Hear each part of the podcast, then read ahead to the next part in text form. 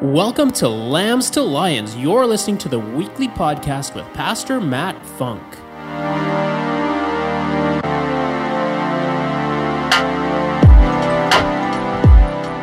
Welcome, everybody. Hey, wasn't the band cool? Why don't we give them a big old clap, real quick?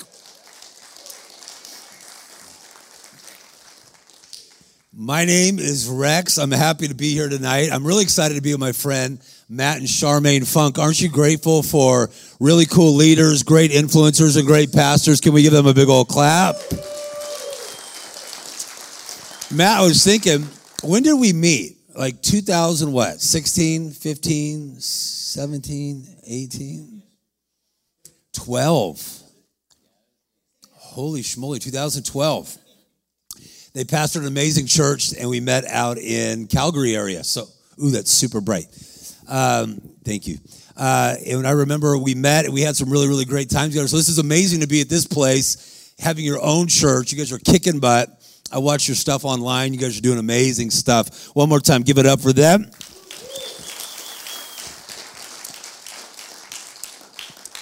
All right, we ready to go tonight? I've had the privilege to speak for the last 24 and a half years. It'll be 25 in December.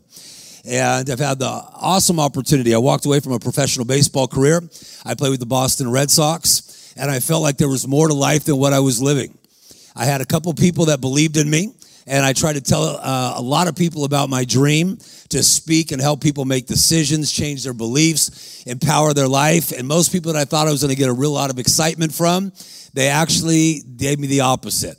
They actually tried to talk me out of it. They said, stay where you're comfortable, stay where you're powerful, stay where you're known, stay where, stay where you're successful. You don't know how it could work out. Maybe it won't work out as good as your baseball career. But I knew something inside of me was greater than what I was living.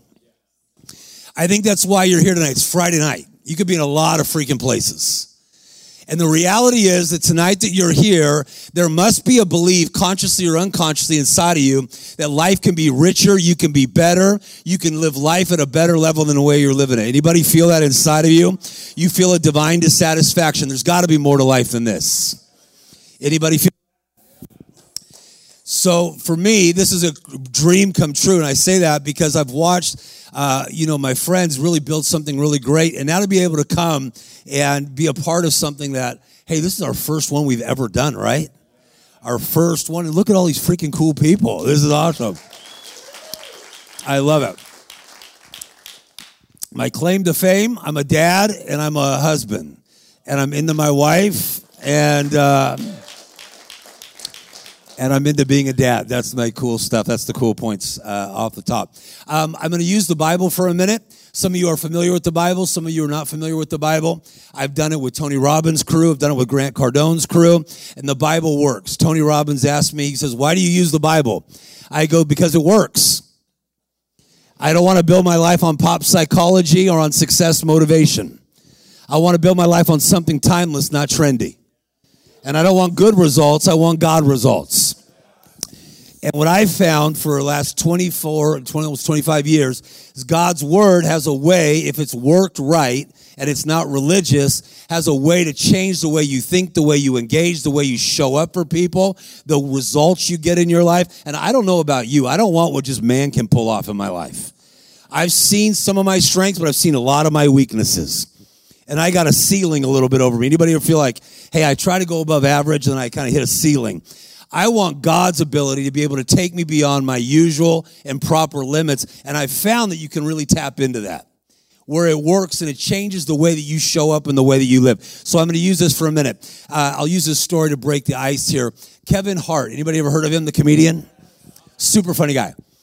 Kevin Hart was struggling as an actor. He's come to LA and his mother was an educator out of Chicago. She'd always she sent him with a Bible, and she'd always say, "Hey, are you reading your Bible?" Nah, nah, mom, I don't got time for that. I'm busy trying to create my comedy career, my acting career. And so he got behind on rent, like two months, three months, four months. And every time he get behind every month, he calls him, Mama, can you send me some money? She said, Well, have you read your Bible? No, mom, I don't got no time for no Bible. I'm trying to like make my life happen. She said, Read your Bible. No, mama. And then finally he would say, I did read it, but he really didn't. She goes, No, I don't think you really read your Bible. This went on for four or five months. Every month he was stressing out, about to be evicted. And she finally he calls, he goes, Mom, I need money for rent. He says, Go read your Bible. Fine, mom, I'll go read my Bible. When he opened his Bible, there was six months of rent checks hiding inside of that Bible. And because he never put opened himself up to what was in the Bible, he had to live in fear, panic, and poverty for six months. You ready to go? I'm going to tell a story out of this and you're going to like it. You ready to go? Beautiful. Here we go. Mark chapter 10, it's on the right hand side of the Bible, in verse 46. They came, that means Jesus and his posse, came to Jericho. And as he's leaving this town called Jericho, like Chilliwack, him and his posse, he had like cussing Peter, he had stealing Judas. I always like to tell people about these stories because it gives you a lot of great hope. Jesus took shaky people and gave them sturdy projects. He didn't look for the best performers. In fact, he didn't go after any religious people. He went after 12 business owners to be his apprentices. Why? Because he liked people that had guts and were willing to bet on themselves and take some chances in life. He said they were following him and they were going out of this town. And it says there was a great number of people. And this guy, blind Bartimaeus, the son of Timaeus, he sat by the road and he was begging. When he heard that it was Jesus of Nazareth, he began to cry out and go, Yo, Jesus, son of David, have some mercy on me.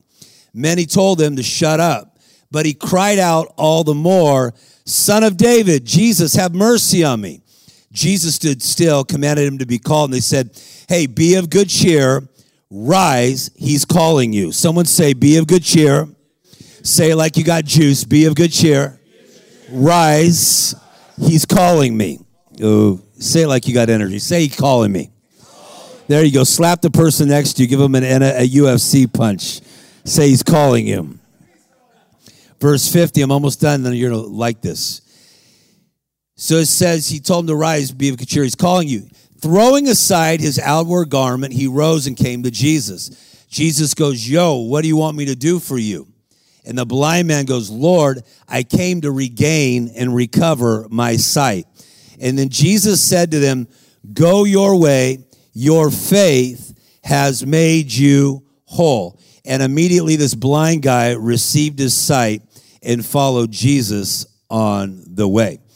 You're going to like this tonight. There's a story about a guy. He's sitting there and he's known as blind Bartimaeus in every story, there's characters. And the theme of the characters, often the identity. I like to find out what, what's the story about. You're a, you have a story, and your theme is based on how you see yourself, right? As a man thinks in his heart, so is he. You constantly reproduce how you see yourself. If you, you see yourself as weak, you act weak. If you see yourself powerful, you act powerful. If you see yourself broke, it don't matter how much money somebody gives you, you find a way to lose it. If you see yourself fat, no matter how many things you go to the gym on, you'll continue to put on pounds. Why? Because you act out who you see you are in your story. As a man thinks in his heart, so is he. That's why you're a spiritual being, not a physical one. That's why your future is not rooted in what's around you. It's vision of what's inside of you. Because your vision and your future evolve from your heart, not what's around you. That's actually good news. There's a guy, Bartimaeus and he was raised by his dad. His dad was blind. He was raised in a blind community. At that time, you would get a coat once you got a diagnosis that you were blind. They would put a coat on you. It let you become a legal beggar. So this young guy, he was raised in an atmosphere of blindness. The word blindness, according to Webster's dictionary, means to be impaired in the way you see. Some of us were raised in families, come on, where we were blind to how we should show up in relationships. Some of us were raised blind to what God could really do in our lives. So when we saw religion, we didn't want it. We wanted God, we just didn't want religious stuff. We were raised blind, maybe how far we could go economically. So we settled for, I just work a job rather than work my potential. Blind people in that time would get a coat, a diagnosis. Once you got the diagnosis, it let you legally live off the handouts of others. If I look across Canada, how many blind people right now were living off, they can physically see, but they're living blind to their potential, blind to who God says they are, blind to what's on the inside of them, blind to the dormant ability, the unused success, the gift, the talent, the power, the promise that's on the inside of them. They're living blind to it. Watch. And therefore they live off the handouts. I'll give me, I'll take what Trudeau gives me. I'll take what the entertainment world gives me. I'll take what so and so gives me. Where we're not leading our life as men, we're leasing our life. Your life is way too precious to put in the hands of 10% of somebody else's other brain to determine how great your life can really freaking become. God wanted you on this planet all hell's come against you and you're still here in 2022. There must be a plan. There must be a purpose. There must be a plan. There must be a purpose. Maybe your parents didn't want you, but God wanted you. Maybe they didn't plan on having you, but God planned on you being here. Your parents might have been in a different, indifferent, but God did not see you that way. You're just what he wanted to make. There's something inside you that is demanding that, hey, I got to get out of here. I got to live bigger than what I'm living. Come on. This guy, Bartimaeus, he grew up in a blind atmosphere where they learned to live like, he learned to live like his dad. He was blind. It was handed down to him. And a moment came at 16 years of age where he became on the outside what he learned to live on the inside. He became physically blind. He got the diagnosis. What has diagnosed you and who's diagnosed you? What you misdiagnose, you mistreat. If you see yourself as being less, then you won't add too much value. So if you see yourself not being worthy or lovable, then when people go to show you love, what happens? Well, I diagnose myself. I'm not good in relationships. I'm not good in money.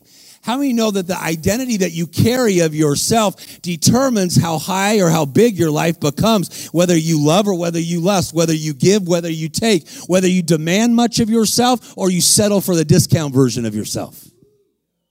Smile, even if you got a couple teeth. Try it. Come on.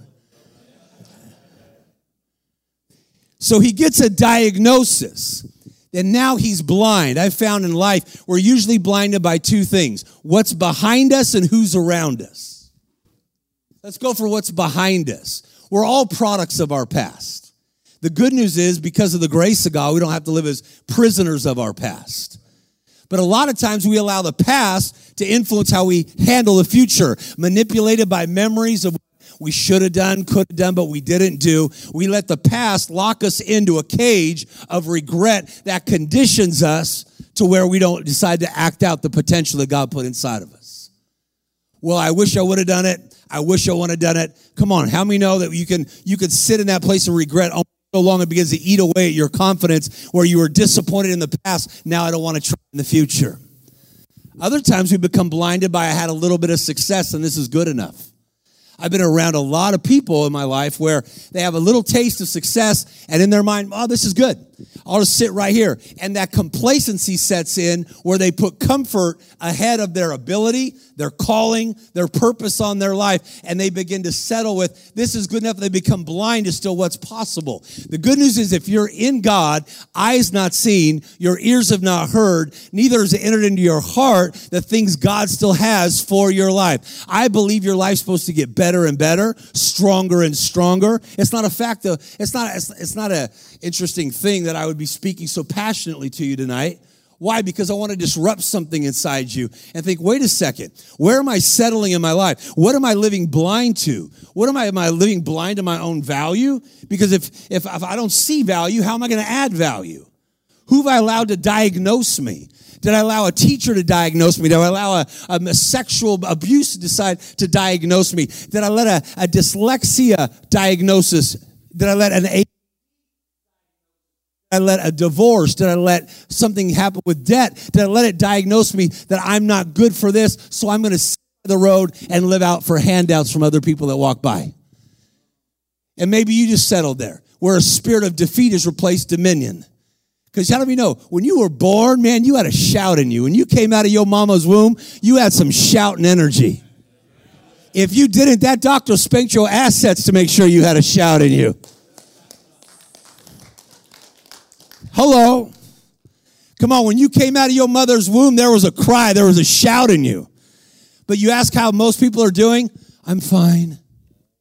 Their shout got reduced to a whisper.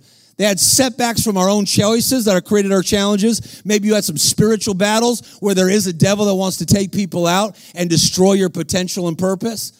Or maybe somebody did something crazy to you, but it left you in a place where, you know what? I guess know your fate lies in the way you see yourself. God often came to people and he changed the way they saw themselves because he realized you can't give birth to more in your future if you keep seeing yourself based on your past. Ooh, this is good teaching, huh? Very, very powerful.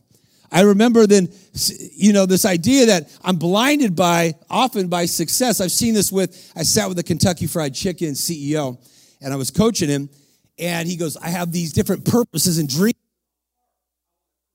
and well, what's, what, what's the belief that holds you back? He goes, Well, what if I try it and I fail? I'm okay here and I'm succeeding here, and people think I'm good here. But if I try it and fail, then I, then I don't know if I can handle myself. I go, Well, what's that belief going to cost you?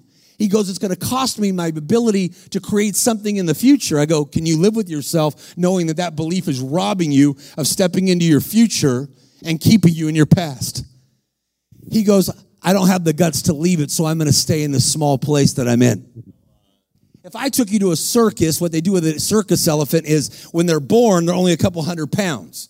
That little elephant will turn into 5,000 pounds, but what they do is they tie a firm rope and they tie it around its hoof, around its leg, and they'll put it to a stake in the ground and they'll put it in there. That elephant's a wild elephant. He'll try to break free. He'll try to get out and break free from that rope, but he finds the rope is stronger than his leg. So he becomes conditioned in his mind, this is as far as I can go. Eventually, they can take that rope off, take the stake out, they can put a shoestring around that powerful, massive animal of an elephant. That 5,000 pound animal will go around in circles and chase its tail because it was broken down in childhood, its infancy, that it can only go as far as the rope. What is the rope that's got you walking in a small place? Come on. The Bible says God came to give you an abundant life. When you were a kid, you didn't go to like, come on, the little store and order like little things. You wanted the biggie size. Come on. You wanted the Big Mac. It was in you to order the big. Well, then disappointments hit, setbacks hit, a little success. Well, I'm just going to sit here and stay. And you become blinded. Obviously, too, you get around to blind people all of a sudden you don't demand very much. You get around people that are blind spiritually, you don't want to tap into the things of God. You want to hang around with people that are blind relationally to the way they treat people, their children, their family, their spouses. All of a sudden you become sloppy in your habits. He's sitting there in blindness. This had been his story. And then he hears all this commotion and all this movement in his town. It's interesting. When he hears, he goes, Who is that? and he says, "Hey, that's that guy from Nazareth, that guy Jesus." They didn't have like they didn't have TikTok yet. They didn't have like you know people sending texts. They're like, "Hey, yo, that's the guy that like raised the boy that was dead. He raised him from the dead. He raised Lazarus from the dead. He turned water into wine for drunk people. Go figure that one. He multiplied." For people that were really hungry, the world's largest fish fry. Come on, somebody. He cleansed leprosy and AIDS with his freaking words. He walks on water. That guy's coming into town. He's moving by. But he, he, wasn't, he wasn't content just to hear about it. He goes, That's my way out. So all of a sudden he began to shout, Jesus, son of David, have mercy on me. It says, Many told him to shut up. When you go to push above average, those that are most familiar with you will always try to push you back down in the box because they know you as you've always been. See, they judge you based on where you've been, not what's capable of you. They can't see what's inside you. His dad was the one that told him, be quiet. We're not that kind of people. You just be quiet right there. We're blind. You're going to mess up our blind industry, our economic industry. You're going to mess us up if you st- if you mess this whole thing up. Bartimaeus, be quiet. And he cried out all the more, Jesus, son of David, have mercy on me. I was in Malibu, California, speaking one night, and I started to speak, and this man in the very back of the room, I read John 10 37 out of the Bible, and Jesus said this. He said, If I don't do the miracles of my Father, don't believe the words that I tell you.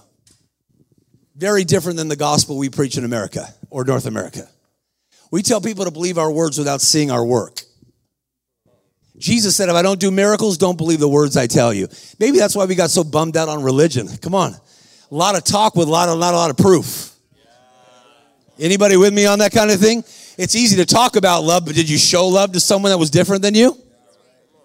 Easy to talk about mercy. Were you merciful to someone that was struggling through an addiction? Hey, I remember saying that in the middle of a in this message, and this guy, very, very back, he stands up and he goes, I want what you have if it's real. Dude broke up my whole entire speech. I go, okay. I get if, I'm, if I'm going to talk about God, I better be able to deliver him. I said, why don't you come to the front? And I couldn't see. He had a back brace from the top of his neck all the way down to the bottom of his butt right here. And it took him forever. I go, come to the front. He was walking real slow. So trying to entertain hundreds and hundreds of people and keep their attention, well, home he's walking really, really slow to get to the front. He finally gets to the front. I go, why were you so determined? He goes, I'm in too much pain. You told me that God was here, and if God's here, I need him. They told me I should be quiet and wait till the end. I couldn't wait. The ushers were all trying to say, hey, be quiet, mister. Be quiet, brother. You got to wait till the end. Then he'll pray for you. That's what the ushers were telling him. He goes, I can't wait till the freaking end. I need help now. He interrupted the meeting. You can't access your future till you disrupt your present. Let me say that worth that's worth gas money right there. You can't access your future till you're willing to disrupt your fre- your present. To disrupt your present's a radical shift. It's a radical something where you, you do something you've never done. If you do what you've always done, you're going to get what you've always got. That's what they call an insanity in AA. Hello, somebody. Doing the same thing and you want something freaking different. For things to become different, you got to become different. Sometimes you got to get a little bit desperate. You get a little bit hungry than you currently are. And when you do, the atmosphere of your life changes. Jesus said, I respect hunger. Blessed are those that are hungry. They get a lot of the stories of the Bible, people's miracles, whether it's Zacchaeus climbing up a freaking tree to see Jesus or a woman being thrown stones at so she could touch Jesus, the hunger is what made an atmosphere shift and brought miracles into their life. When you get more hungry than you currently are and you say, you know, I'm not going to just wait for God to do it for me. I'm going to just step out. If I feel he's here, I'm going to move with him. I'm going to act. I'm going to, I'm going to be a little bit hungrier than I currently am. It's amazing the atmosphere of life changes. When you get more passionate, what happens? Your relationships change. When you get more passionate, your health changes. When you get more passionate, what happens? Your mood changes. Imagine if you became the most passionate person in your family at Christmas. Rather than everybody show up, come on, everyone's all freaking serious. And you woke up and you were you just went in a good mood. Smiling. Throw your whole family off. Just walk into Christmas as you're smiling. Be like, yo, you okay? You on medication? What's going on? Isn't it weird you got to explain yourself for being in a good mood? Because people expect you to be what? In a bad mood. Watch how powerful. This guy comes around the front. I go, he goes, Can you pray for me? I need it now. I said, Okay. So I said, Jesus, if you're anywhere around the neighborhood, help him out. That was my deep prayer. After all the years of going to Bible school, that's what I got out of it. Jesus, if you're anywhere around the neighborhood, hook him up. He fell on his knee, and I was nervous because my dad's back surgery. And so I was like, oh, shoot. Like he had a big brace from here all the way down.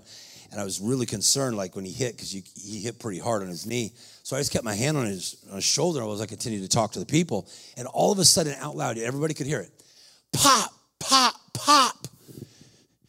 What? All of a sudden, he took off his whole brace on his own. He goes, What? He starts screaming, Ah! Ah, I go, what? He goes, all the pain's gone. All the pain's gone. I go, what happened? He goes, I don't know what just happened in my back. He started moving his back, completely healed. People started cheering, going bananas in the whole entire place. But he got up. He got up.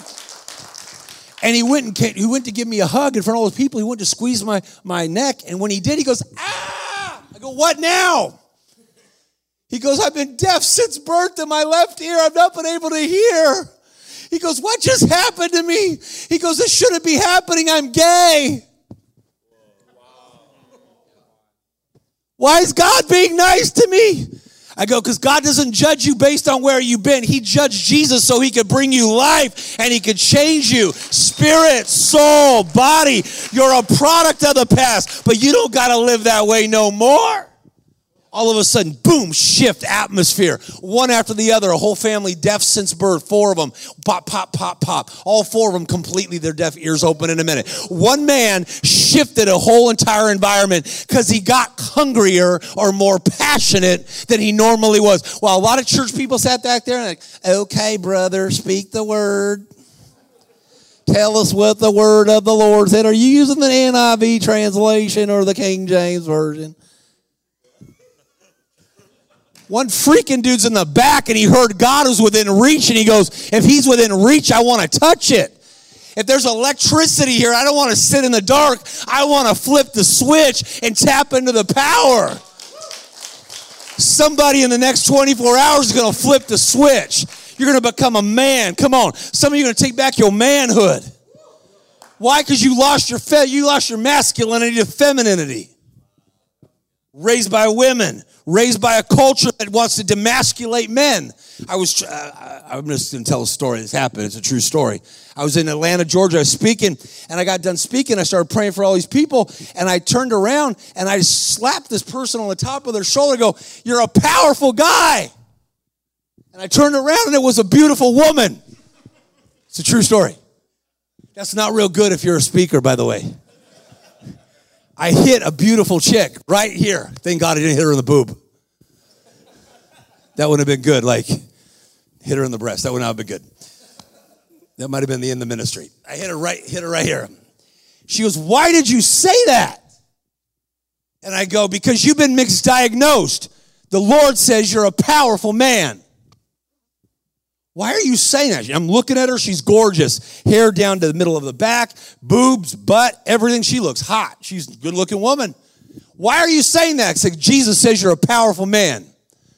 Why are you saying that? Jesus says you're a powerful man. At the age of five, you were mishandled and sexually abused, and it scared you to be a man because you were hurt as a man. So you hid yourself in femininity and you lost your masculinity. So you've identified yourself in your mind that it's not good to be a man anymore. So you decided to play small and go into act like a woman started weeping her eyeballs. How do you know this? I go, God loves you so much. He doesn't want you to die with a fake ID and die a counterfeit. He wants to reintroduce you to the man you're supposed to be so you can stand up and help other people and conquer the pain so you don't got to live as a freaking prisoner of that pain. And in one moment, everything shifted.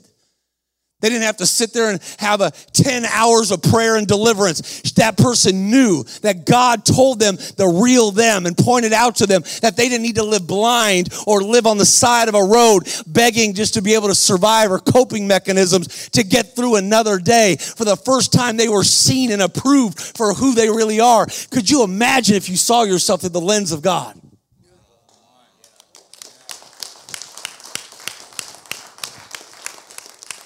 Let me ask you, who are you in your own eyes? Are you rich or you poor?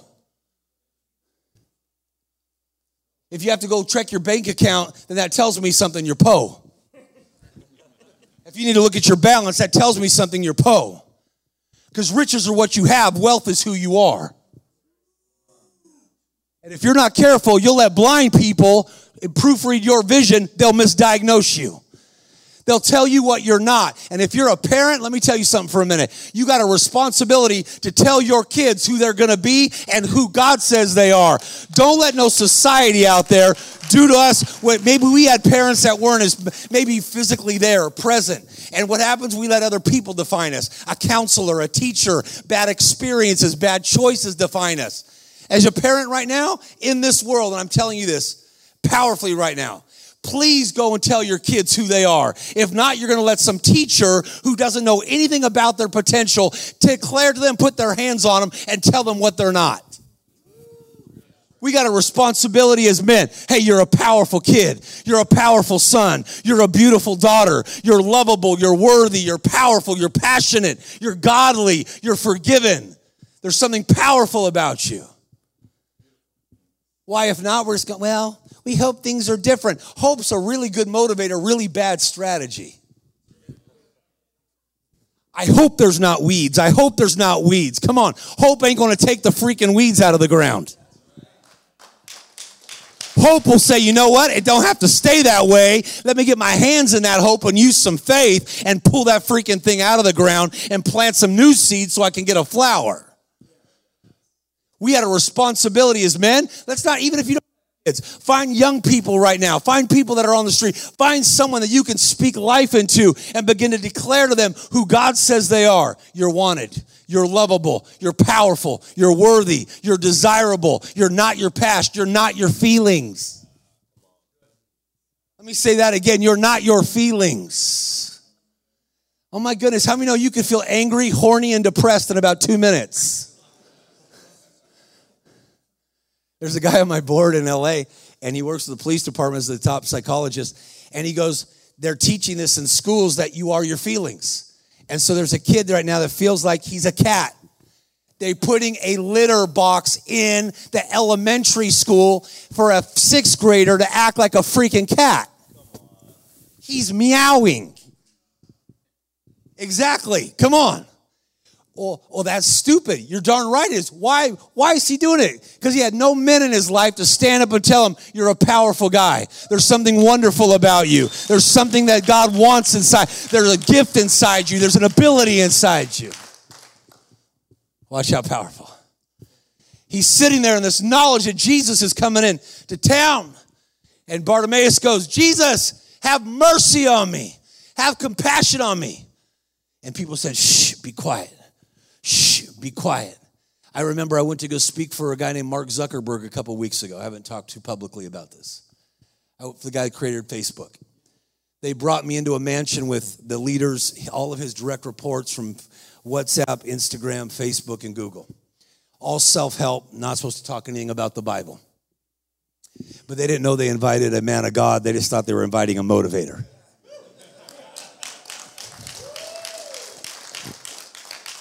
Why I don't advertise it? Just show up and be you.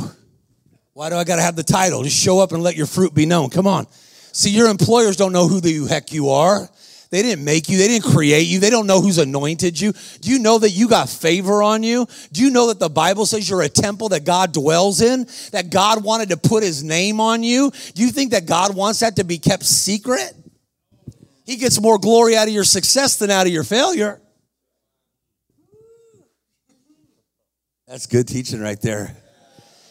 I remember going in there and I'm sitting in there and I'm in this in this room and I'm in the back and there was a capital venturist partner with Black Lives Matter, Shaun King, the, the head of it, right before me, and I'm supposed to go on and do the personal growth, the personal development, the whole thing. And I'm in the back and I was watching this whole vibe was going on and they're like hypnotizing people before I got in there. It was really, really bad atmosphere. And so my wife, she was awesome. She came into the kitchen. I was telling Matt and Charmaine this at dinner. She walked into the back and she goes, she goes, you see what's going on? I go, yeah. She grabbed my butt. I loved it. My wife's awesome.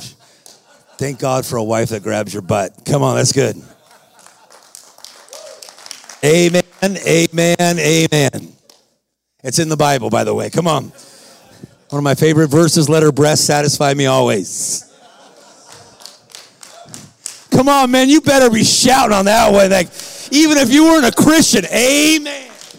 I'm crossing over, Pastor Matt. That one verse right there, I'm in.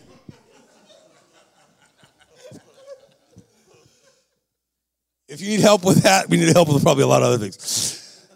So she grabbed my butt. She goes, Don't back off. Go in there and give them God. Who cares if they don't come back and invite you back?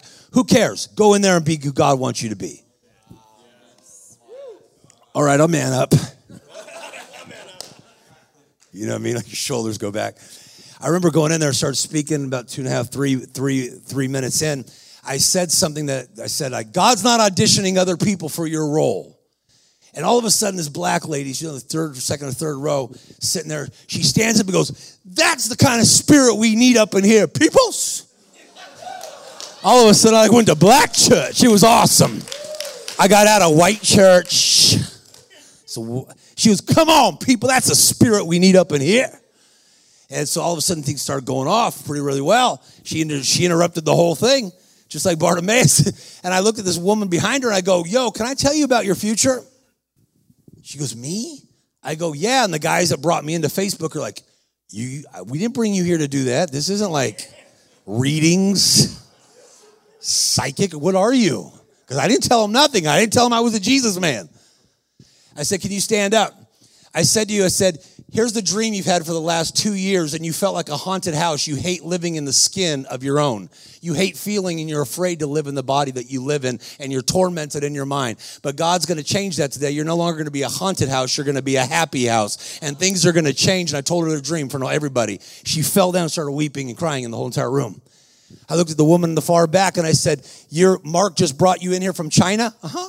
I said, Come to the front. You can't do the job. You got this and this and this wrong with you. How do you know? I go, Oh my gosh, I feel centered. I was trying to use like spiritual language without saying, like Jesus told me. So she came to the front. I go, In Jesus' name, if you're anywhere around the neighborhood, God, flow through her. Bam, she got healed in front. She goes, It's real. I got, I got healed. She goes, This is real. The guys that brought me in are freaking out. They gave me 30 minutes and they told me if you go one minute over, we're going to take you off the stage. That's how tight they were with their time. I left two hours and 48 minutes later. Prayed for every single person in that place, except for two. Why do you say that? One woman shifted an atmosphere. Why are you starting this to tonight? If you want things to get a little bit different in your life, you got to get a little bit radical. Be like a lion. A lion's lazy 18 hours a day but at night they get hungry. During the day, the, the, the, the, elephant's the king of the jungle. But when at night happens, that lion gets up. That lion's not the biggest, it's not the strongest, it's not the tallest. It's got an attitude and it. it says, I'm hungry. It doesn't go chase little things. It's not a pussy cat, it's a freaking lion. Little pussy cats chase shiny things and they get hit by cars. Yo, there's some wisdom in that, man. Stop chasing little shiny things. Come on, go after something that'll satisfy you, not just tickle your fans. Come on, somebody. Hey, come on, y'all. That's good teaching, too. You know it is. Bartimaeus says, Son of David, have mercy on me. Jesus stopped. And he goes, Yo, tell that guy to rejoice. It's interesting. But God says, I want you to get excited about your life. Imagine the level of your joy is really the level of your strength. Anybody want to be have full of joy, full of strength, full of power? A cheerful mind works healing. Come on. Imagine if imagine if you had a responsibility to be the most happiest person in your life. How would you hold yourself? How would you show up in a conversation? People that are happy on purpose, not by feeling, but by decision, they actually make 43% more money than the people that don't. That's according to uh, Forbes, by the way. According to Fast Company, they are the people that actually make better decisions, better diagnoses just by being happy. If your physician actually has sucker or a popsicle 10 minutes before making a diagnosis, he's 92% more accurate than the other physician who just goes in there and makes a diagnosis, all because when he has a lollipop or he has a sucker or a popsicle, he feels happy. He actually makes the oxytocin, makes him make better decisions and better diagnoses. Very good right here. Watch. What if you started on a daily pattern having three things you could wake up to and be thankful for? This is the way I'm going to start my day. Enter God's gates, his presence with thanksgiving. I noticed this about Jesus. He never asked the Father, Yo, hook me up with a miracle. He said, Thank you, God, for being so good. Thank you what I have in front of me. Thank you for pulling it off. He thanked God and then he commanded it or he did it. What if Thanksgiving could change your life from going from anxiety all the way to anticipation? Ooh, that could be powerful. Why? Because so many people are anxious. Oh, what are they going to say? What's it gonna do? I wonder if I'm gonna get the raise. I wonder if I'm gonna get free. I hope I don't go back to this thing. I hope I don't go back to this. Do you know that you can wipe out anger and frustration, anger and anxiety, the two most negative, toxic emotions? You can wipe them out by just being grateful. Why? Because when you thank, when you start thanking God, it's not a matter about what you feel. When you start thanking Him, you shift your focus whatever you focus on, you feel. You want to start, I thank you that I can think. I thank you that I can see. I thank you that I can hear. I thank you that I can walk. I was in Africa and I went into a hut made of dung, made of crap. This lady was so proud of it in Tanzania.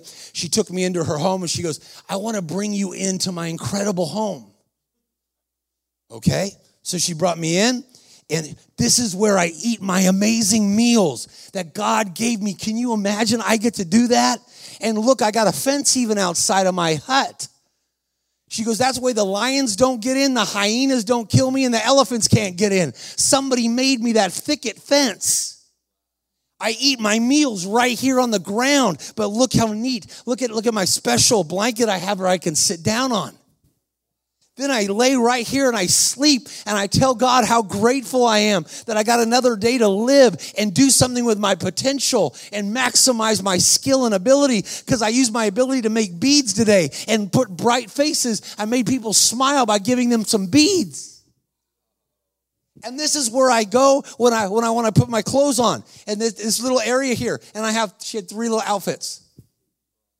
And yet she was richer than any person that I've ever met. And I've been in 46,000 square foot homes. I've been in Eddie Murphy's house speaking, Suge Knight's house speaking. I've been in big freaking mansions all over the world. And this woman was richer than any rich person I've ever met in my life. Because she understood something, the power to be thankful just for a minute, close your eyes, lift your hands, just try. You try other things, you might as well try this. What are you, if you were to say thank you to God for five things you're really grateful for right now, just try it for a minute. Just lift your hands, say, God, I'm thankful for this. What would those be? Tell him for a minute. Come on, I'll go back to speaking, but tell him what you're thankful for. God, I thank you that I can see. I thank you for not judging me. I thank you for forgiving me. I thank you for healing me. I thank you for giving me life. Come on, let me hear you for a minute. Let me hear something out of a man. Come on. Let me hear a thanksgiving out of a man. I don't know what you're thankful for. Thank you, God, for money in my account. Thank you that I can eat a dinner tonight. Thank you for people that love me. Thank you for not giving up on me. Thank you, God, for new beginnings. Thank you for sobriety. Thank you for a sound mind. Thank you for freedom from panic attack. Notice that when you start thinking, more beauty appears. Psalm 67 says, As they gave thanks and praise, God released increase. Woo. Be of good cheer, Bartimaeus. And they said, Rise, he's calling you. I love this. Nobody can rise for you. Nobody can rise physically. Nobody can rise mentally for you, emotionally for you. At some point, you got to rise. What if you became the champion of your own home? The champion in your own community? Everyone wants to look for heroes. Why don't you just decide to be one?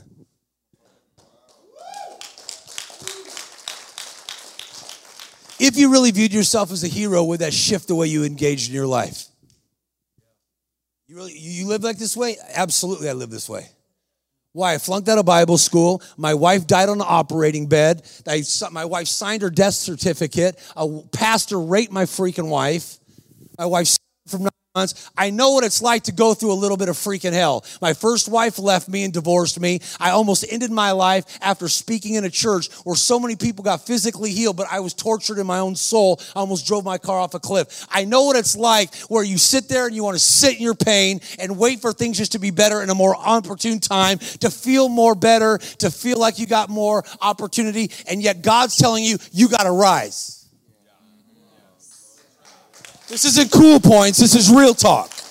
This is man talk. This isn't like the church service talk. When you sit there and you look at a depressed person in the mirror and you go, if I stay this way another day, that's not good. God put something in me, and I felt God say to me one night, I was in my life, drive off Mulholland Boulevard, uh, off Mulholland.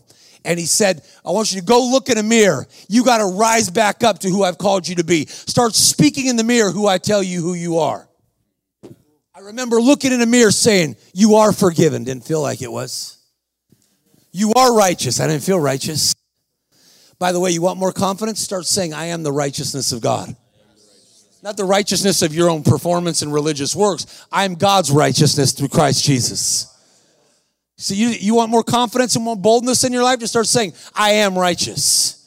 I am righteous. Whatever follows your I am, I am you give an invitation to be in your life. Stop saying, I am old, I am tired, I am weak, I am depressed, I am an I'm suffering here.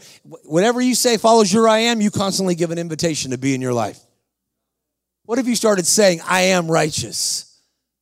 Man, all of a sudden confidence get in you. You want to stand back up again. I am powerful. I am lovable. I am worthy. Man, we want to stand back up on the inside. It reminds me of the little boy in church. Every time the, the bishop kept getting up, he kept getting up going, Yeah, yeah, yeah, preach it. His mother said, Shut up and sit down. He kept getting back up, going, Yeah, yeah. Right there, you know they're not in white people church. Come on, somebody. That little boy was having a good time at church. She said, Shut up, sit down. So finally, mama, she said, You know, she says, If you get up again, I'm going to take your video games away for a month. That little kid was ticked and he put his hands at his armpits. And his mother goes, What? What? What? Kind of egg him on in the middle of church service. He goes, Oh, I might be sitting down on the outside, but I'm jumping and shouting on the inside, and you can do nothing about it. Isn't it true? Watch, life can have you down on the outside. Stand up on the inside. Bartimaeus stood up after everyone told him to sit down. Everyone told him to censor him to be quiet, and he stood up. And Jesus said, I'm calling you. We're going to get into this a little bit more tomorrow in a better way. I'm calling you. Your calling is calling. It's interesting. Jesus did not go to him and go, Oh, mijo, I'm so sorry. You're blind. I'll come to you. Oh, I'm so sorry. I'm so sorry. I just came to comfort you. Jesus didn't come to always comfort you, He came to challenge you. Because your potential doesn't take shape and form till demands are placed on it. When you place demands on potential, something happens. You don't find out how fast you can run, not by being chased by a chihuahua. Freaking kick the chihuahua. But if a pit bull's chasing you, come on, all of a sudden you're like, hey, you find out you can actually run a little bit faster, right? Isn't that about God? I love that about Jesus. He tells a man with an arm that's paralyzed, stretch it out. He didn't say, I'll do it for you. See, we want God to do for us what He wants to do with us.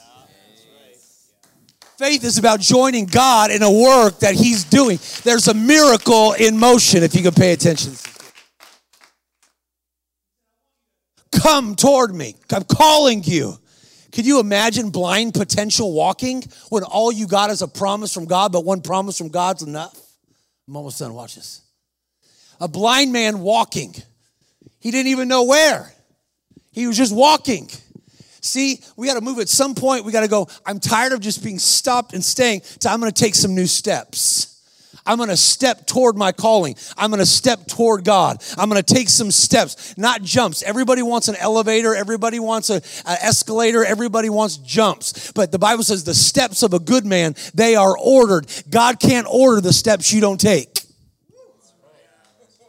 He didn't tell Noah, believe me a boat, pray me a boat, prophesy me a boat, give to me a boat. He said, build me a freaking boat.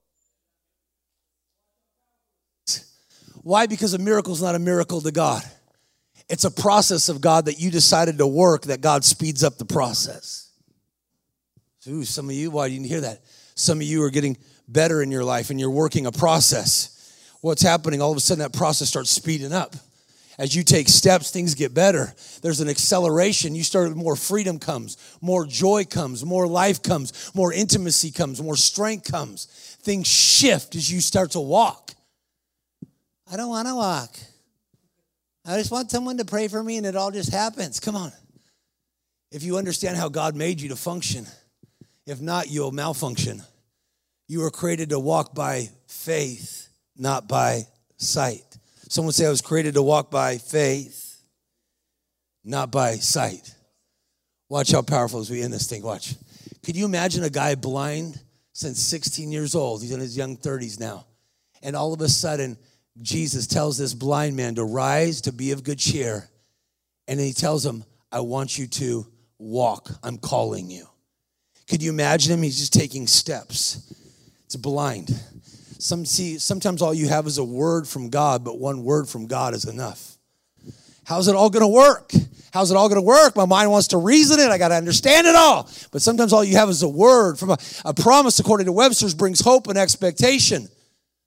When you have a word, when you have a promise, I got to follow the path of the promise. I got to follow the yellow brick road, follow, follow, follow, follow. But there's lions, there's tigers, there's bears. I'm not sure how it's all going to work out.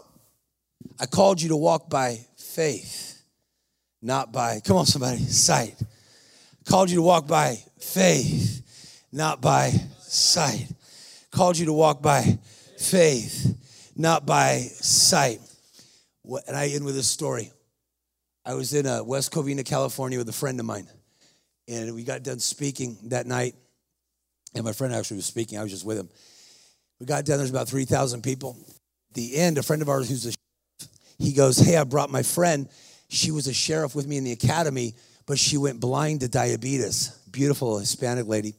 She goes, she came from UCLA Blind People School where she's there to learn how to operate and function as a blind person. And she came tonight because there was hope.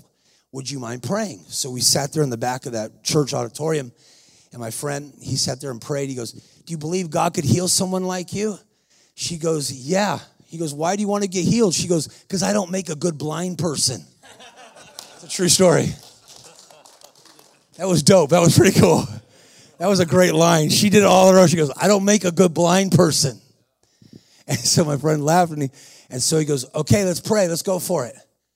And so my friend prayed and she goes, It didn't work. Do it again.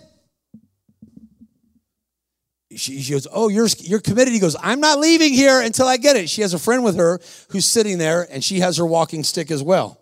True story. Prays for again, nothing happens. Okay, do it again. There's about 13 of us back in this little room at the end of the bed, end of the church. Do it again. Pray. I think there's like a glimmer of light. Do it again.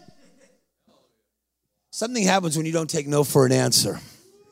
When you have the kind of faith, a pit bull faith. You ever see a pit bull lock its jaws? Like on like a stick. You can beat it, you can hit it, you can kick it, but it doesn't let go of that thing because it locks its jaws. Some of you got to get a faith that you're going to lock onto a promise of God, and I'm not going to let go of that thing. I don't care what hits me, what beats me, what anything down. I'm going to lock on that thing, and I'm not giving up till that thing happens in my life. Some of you need to do that. Some of you ought to lock on to Psalm 35 27. The Lord has pleasure when you prosper.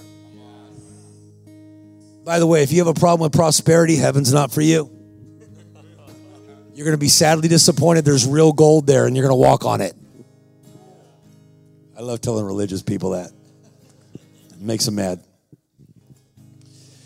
She goes, I think I got a glimmer of light. She goes, Do it again. Prayed for her this last time. And she, honest to God, I was standing right next to her, and she had one of those experiences, kind of like on Christian TV, but it was real bam, she fell on the ground. And she's not Christian, like she wasn't all Jesusified. We picked her up, and she was like, I can see! This 29 year old Hispanic, gorgeous woman, I can see! I can see black face! She starts slapping my friend's face. I see your black face! He's like, getting beat up is turning purple. Come on, somebody. My buddy's like, he's dark black. Come on, he's getting hit. I can see her face. I can see her face. I can see her face. He says, Follow me. She's walking around and he's following. This is real. This is real. This is real. She goes to her friend that came with her from UCLA Blind People's School. True story says this is real. This isn't a joke. This God just opened my eyes. I can see you. I can see you. This isn't fake. This is real. Come be healed. She goes, No, I don't want it. No, no, no, I'm not joking. I can see you. I can see you, Tabitha. Can you stand up? This can I can you can get it too. You can get it too. Don't go back to the house. I can see. Don't go back to the school. Go back like I am. I'm I can see. I don't want to. Please, I beg you, please just stand up and take a step. You don't got to stay blind. She didn't know any scriptures. She just knew that a living God just touched her eyes. She could see for the first time. Come on, just give it a shot. I don't want to. I walked out that church that night to that UCLA bus. On my left, a beautiful African American woman that decided, I don't want to. On my right was a woman decided, I want to and I'm willing to take the steps to do it. One walked out with a cane and she could see her way. Today, that woman completely sees. The woman that was over here and said, I don't want to, she walked out like this. Today, she's blind. Both had the same opportunity. One sat on their opportunity and somebody got off their good intentions and said, If God's within reach, I want to seize it. Give the Lord a clap and a shout. I'm done speaking tonight. Come on, give him a big old clap. Come on. Hey, come on, give them a big clap.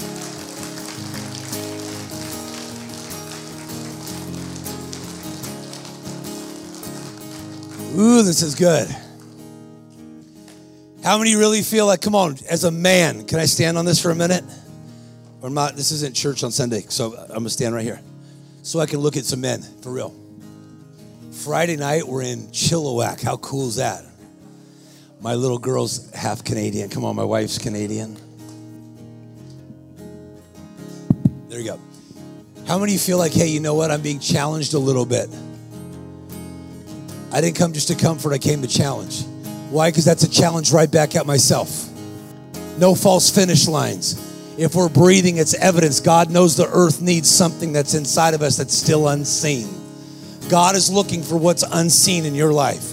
If you're looking, touch the person next to you, say, You got stuff inside you, it's unseen. Come on, there's treasure inside you. Maybe that's why so much stuff has been coming at you so hard the last couple months. Maybe it's not to hold you captive just to where you've been. Maybe it's to stop who you're about to become. He always works to abort, the enemy always tries to abort who you're about to become and what you're about to give birth to. Man alive. Watch how cool this is. I believe many people in this room, you're going to make a decision tonight. Hey, I'm going to shift. I'm going to shift here. I'm going to pivot here. I'm going to reposition here. I'm not going to sit and watch other people have great stories. What I love about our church here is there's stories one after the other of people got tired of tired of being tired, tired of being regular, tired of being broke, tired of being in a bad marriage, tired of being hooked, tired of being sick, tired of being depressed, and said, God, I'm going to go after all that you have for me. I'm not going to sit back. I'm going to pursue it.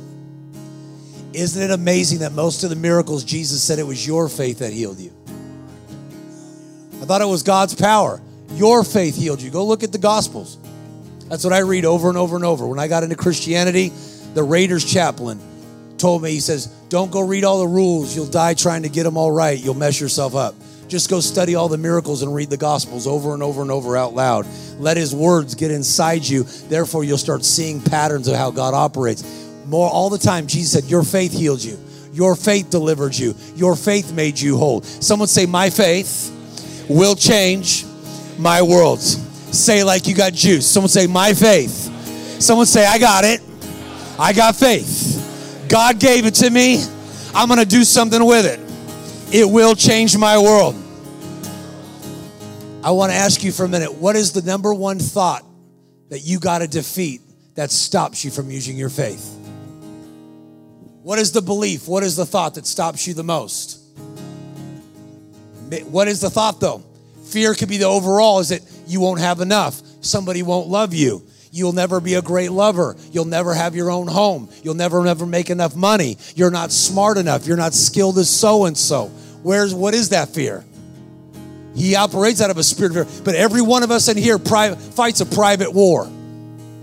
Whether you're on a stage and you act all, or, or, or you're privately at home, every one of us has thoughts directed at us. Is that true? Come on, over the real estate of your freaking brain. So as the enemy can get you to buy in and believe a lie, it'll blind you to your potential and you never take those steps and use your faith. What's that thought you got to conquer? Is that I'm not enough? I failed too many times. I'll never recover from this. I deserve this pain. What is that thought that you got to ca- if you don't take it captive, it's going to take you captive. What's the one you got to conquer? I want you to think about it for a minute. I'm asking a pretty hard question. Why? Because I want you to see this thing saying, you know what?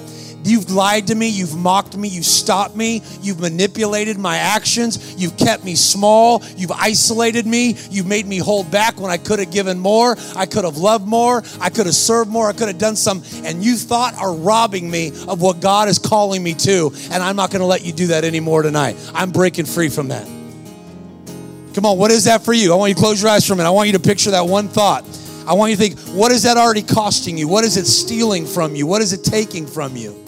What is it keeping from you? I want you to think about that for a minute.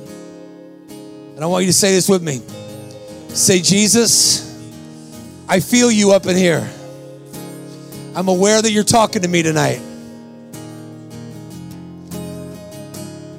I need you to come with your power and my choice and help me conquer this thought. I want you to picture that thought, that belief, whatever that is. Maybe just whisper it to him. Whisper that thought to him for a minute. Maybe it's I'm not enough. Maybe it's I'm not lovable. Whatever that thought is, say in, in Jesus' name, tonight, I'm going to rise up. I'm going to be of good cheer. And I'm going to step toward my calling. This thought will not stop me. The devil will not stop me. I make the choice, and God makes the change. My future is being better than my present. In Jesus' name. Just for a second here, just real softly, just for a second. If you've never asked God to forgive you of your mess ups, man, if you need God, you need mercy. Come on, all of us need. We've all messed up. We've all sinned. Come on, we've all done it. Why not just have somebody rescue you? He was punished in your place so you don't have to be punished. Don't try to do it the Frank Sinatra. I did it my own way. It's too heavy of a burden. If you need Jesus tonight, if you've never accepted him, just Jesus, I receive you tonight. I believe in you tonight. If you just need to do that, just everyone just say this prayer because I feel like there's two or three people in here that you've never done that before. I want to give you an opportunity. Don't do it because I'm asking you to do it. Do it because you know that you need a Savior. You need someone to rescue you. And Jesus is the ultimate rescuer. He gives you new life and He opens your spirit up. You're only as good as your source. Remember, you're a product, He's the manufacturer. You'll malfunction unless you're connected to your source. You won't be able to reveal and release your potential till you're connected to your source. Don't let something like sin separate that. Let God cleanse you from it and forgive you and reconnect you to Him, the source. Say, Jesus, forgive me of all sin and wrongdoing. Be my Savior. Cleanse me with your blood and give me a new life. You said, if I would believe in you, you would give me eternal life. I want eternal life. I want eternal life. So I make the choice tonight to put my faith in you. And I receive your mercy, your forgiveness. And since you forgive me, I forgive myself. I forgive myself. Someone else needs to say that. Say, I forgive myself. And I forgive those who hurt me. Even if you got to say that by faith, say, I forgive those who've hurt me. In Jesus' name. Amen. Thank you for tuning in today, and thank you for continuing to partner with us and for giving so generously to this ministry. If you would like to find out more about how you can partner with us, visit our website at www.wherepeoplematter.church and click the giving link. And don't forget to subscribe and share this with your friends. See you next time.